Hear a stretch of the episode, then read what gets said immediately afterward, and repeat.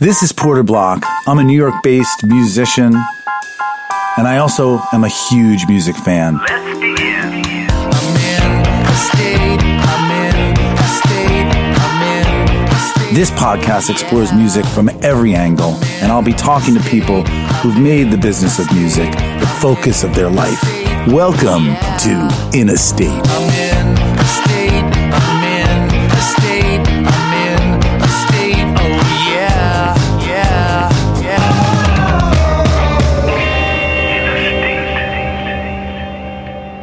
I was fortunate enough to ramble up the New York State Thruway and sit down at a local coffee joint and have a significant in depth conversation with Jules Shear about his life and his life's work.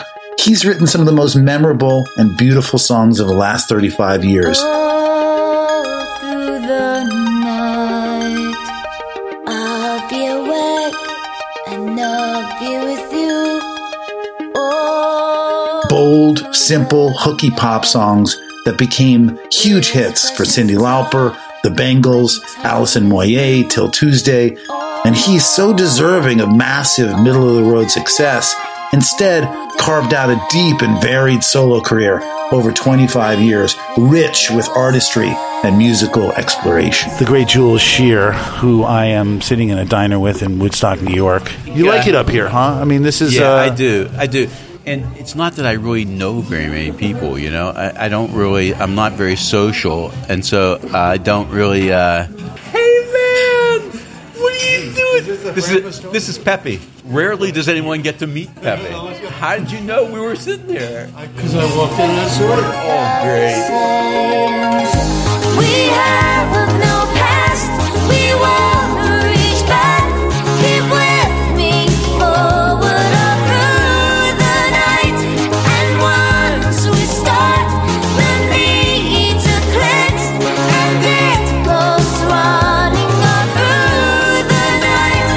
left Pittsburgh early, you went to LA, let's say in the late 70s, and you very quickly found some success. The Funky Kings, and of course, Jules and the po- Polar Bears. That was a few years, which didn't seem like a, a quick time to me, but still, it was. How do you look back on it now? Positive, negative? I do not look back on it. If I did, I would probably think I'd have to think about it and have to think, what was that, you know? But uh, I don't, I don't know. I'm really moving onward. I'm not really thinking about that stuff.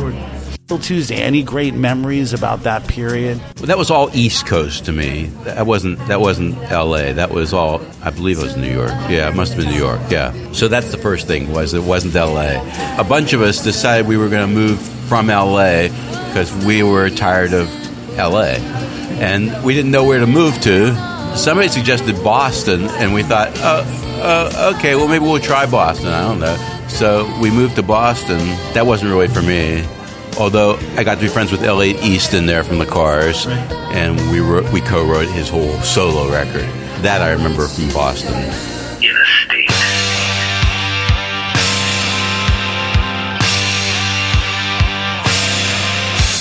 I have him playing on your very first solo record that um, Todd Rundgren, produced. yeah, Todd Rundgren produced, Watchdog. Yeah, yeah Todd's studio was not very far from here. Uh, Todd was positive in all ways except for producing the record. That was really sort of quick and get it out of the way. Let's get this over with. And uh, the whole record took two weeks, including the mixes, I believe. That that was pretty fast for back then. Back then, people were taking their time doing like six weeks or something like that, especially if they didn't have a band. And I didn't have a band, so I was just playing with these guys. We just went for it, and Todd went, Great, that's great. Okay, okay, next song. And we went to the next song. And we just wailed through them. Do you think it might have suffered your the performances? You could have done more with it.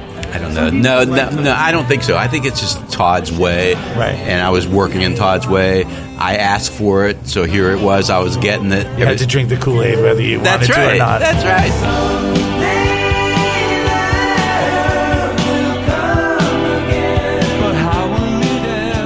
Some guy wanted to do an entire record of your songs. It was it was right. So uh, not some guy, Ian Matthews, which is um, He's uh, a great guy. Uh, with Ian Matthews, when he wanted to do that record, he came to me and said, "I got a bunch of your old demos. I found some songs I want to do." I said, okay. Do you want to do any? That's great. Do you want to do any any new songs or anything? And he said, I, I don't think so. I think I want to do these songs. Uh, but if you want to play me some, feel free. I said, okay. So I got him some new songs, and uh, I played him some new songs, and he said, "You know what? I think I want to do old songs." I said, "Uh, uh, "Well, okay, that's fine." I mean, I wasn't discouraged by it. I just thought, whatever he wants, whatever he's got in mind, that's fine. And I kind of made that that sort of um, Nilsson sings Newman thing in my mind. I was thinking, well, that happens, you know, people do that. And if he wants to do it, he can do it any way he wants to, you know. If he wants to do old songs, that's fine. So I said, you know what? I have this a cappella thing. I would like to sing it for you and see if that would be of any interest to you. And he said, okay. So I did, and he went, yeah, I want to do that. I said, you want to do that song? Okay, at least you want to do one new one. That's good. So he wanted to do that with uh, with the harmonies and everything, and he could do that really good because he sings harmony really good. And um, so he went off and he went off and did that, and that was the only new song on the whole- whole album. One of Jules's greatest achievements wasn't even a song that he wrote, but coming up with the original concept for MTV's Unplugged, which he hosted for its first season. The concept for the show was so strong, it's been applied and used successfully by Alanis Morissette, Nirvana, Eric Clapton, Metallica, Alice in Chains, Stevie Ray Vaughan, Pearl Jam, Stone Temple Pilots, You sort of conceived and came up with the first season of Unplugged, the whole idea of it, and you you hosted it. Yeah, I thought I was thinking of some way to promote that album, The Third Party, some way to promote it. I, it was all acoustic guitar and vocal, and I thought, how am I going to ever do that? How am I going to? Well, I guess I just won't promote it. And I thought, hey, how about television? Wow, I'll, I'll try that. You know, so I suggested it to some guy, and he said, you know, my offices are right up n- near MTV's. I'll go ask them. I said, go ahead, do that. So he did, and he came back. He said, yeah. They said they said they they want to do one. They'll do one and see how it goes. Suddenly, you're a showrunner. That's right. so I thought, okay, that, let's do that. So we did we did one show, and that was when uh, Squeeze was on now, or, or, or the two guys, from that the two side. songwriters. Get Chris up here as well, please. Got Glenn Martin on the drums. Do a little tribute to Neil Diamond. What?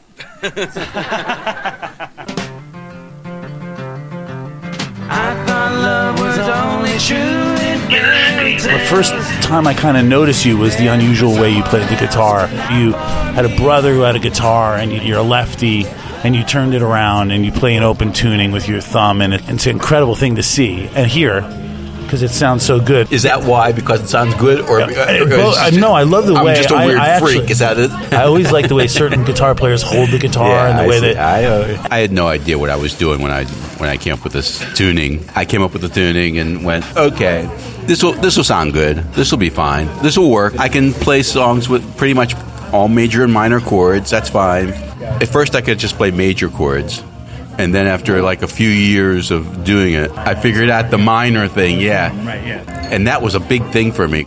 Paradoxically, being a great songwriter, Jules made the decision to do a cover record of songs written by others. It was called Saying Hello to the Folks. the cover of the Glen Campbell, Brian Wilson, "I'm Done." I'm done. Guess I'm dumb. Was um, saying hello to the folks. It was all covers. Uh, it didn't really work out The spirit was great. the spirit was fine. I, I enjoyed the spirit. I enjoyed doing it.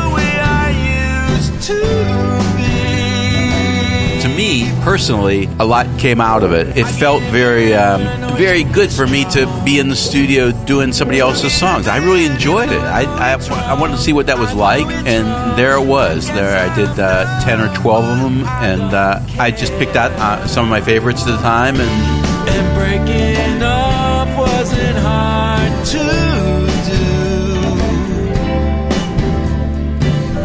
But I couldn't stay away from Never again or forever. I have um, you had written with Rick Danko. Oh yeah. So that one. I mean that that's a song. It almost opens up like Samuel Barber's Adagio. I mean, it, it opens up with this gorgeous string section. yeah.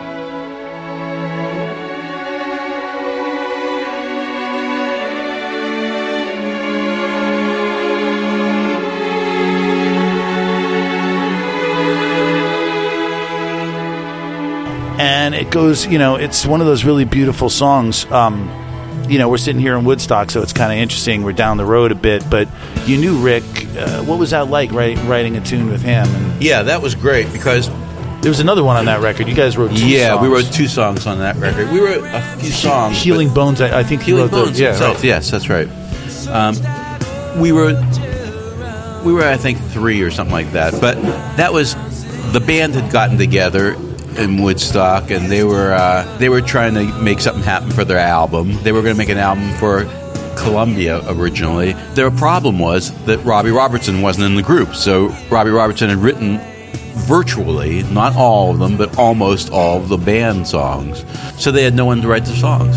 I volunteered to go over and and talk to those guys and see if they wanted to write some songs. So Rick Chertoff, who was the guy who was had produced Cyndi Lauper's record and also was signing the band to Columbia apparently. He arranged it so I could go over to the rehearsal place and see the band. So I went over there and um, hung out with them for a few days, and we started writing some songs. And they were really into writing songs, even if they couldn't really make them turn out like real songs or something. They had ideas for songs, they had portions of songs. Different guys would come up to me and say, "Hey, I got this thing. It goes like this." You know, dun, dun, dun, dun, dun. Was your job to finish it, or your job to kind of formally? Yeah, that was that was really what I took my upon myself to do, to take their stuff and try to finish it up. And so I thought I'd try that. Did those songs get released on band records? Yes, the song "Too Soon Gone" that was on the band album, and one of the other ones, "High Price of Love," I think it was called. That was like, uh, and so I knew I knew Rick from that, and then and then after that was all done. Uh, Rick came over to my place a few times, and we tried to write some songs. And we did write some songs, but then Rick just ignored them, and I thought, well, I got these songs, I'm going to try to do them. So I, I did a couple of them.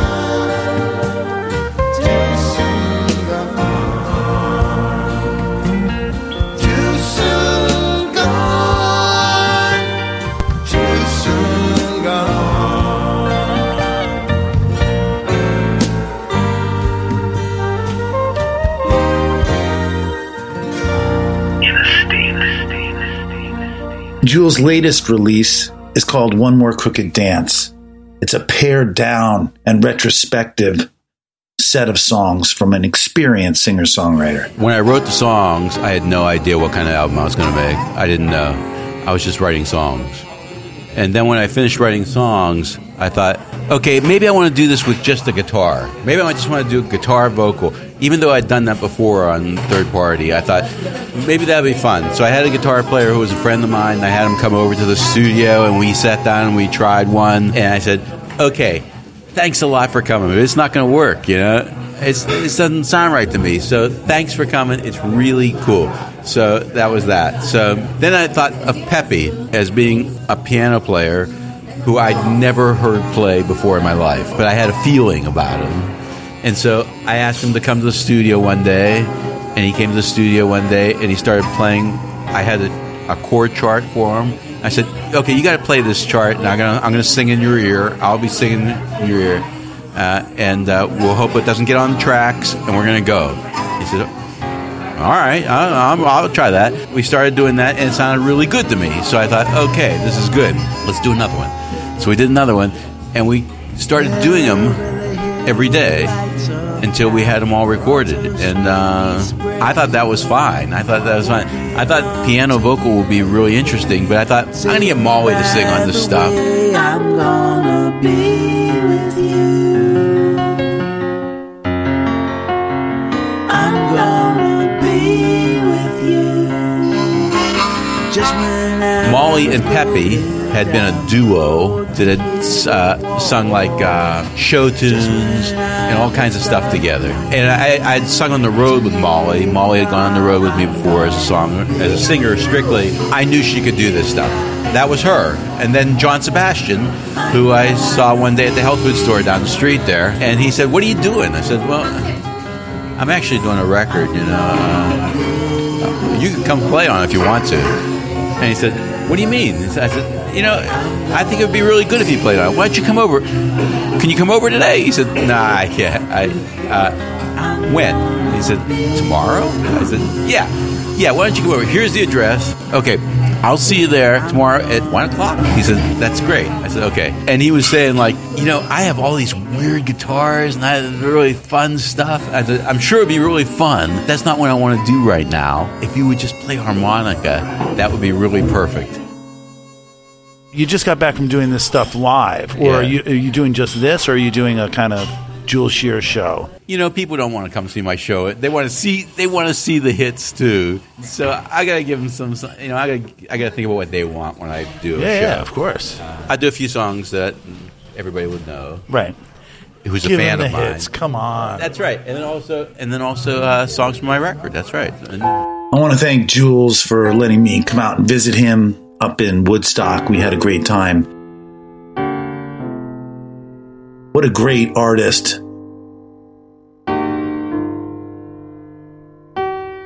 Hopefully, this has shed a little bit of light on all the great music that he's given to us. I want to thank you guys and gals for listening. And remember that you can listen to my music, Porter Block, on iTunes or Spotify or any streaming service that you prefer. Chance my heart's pouring rain.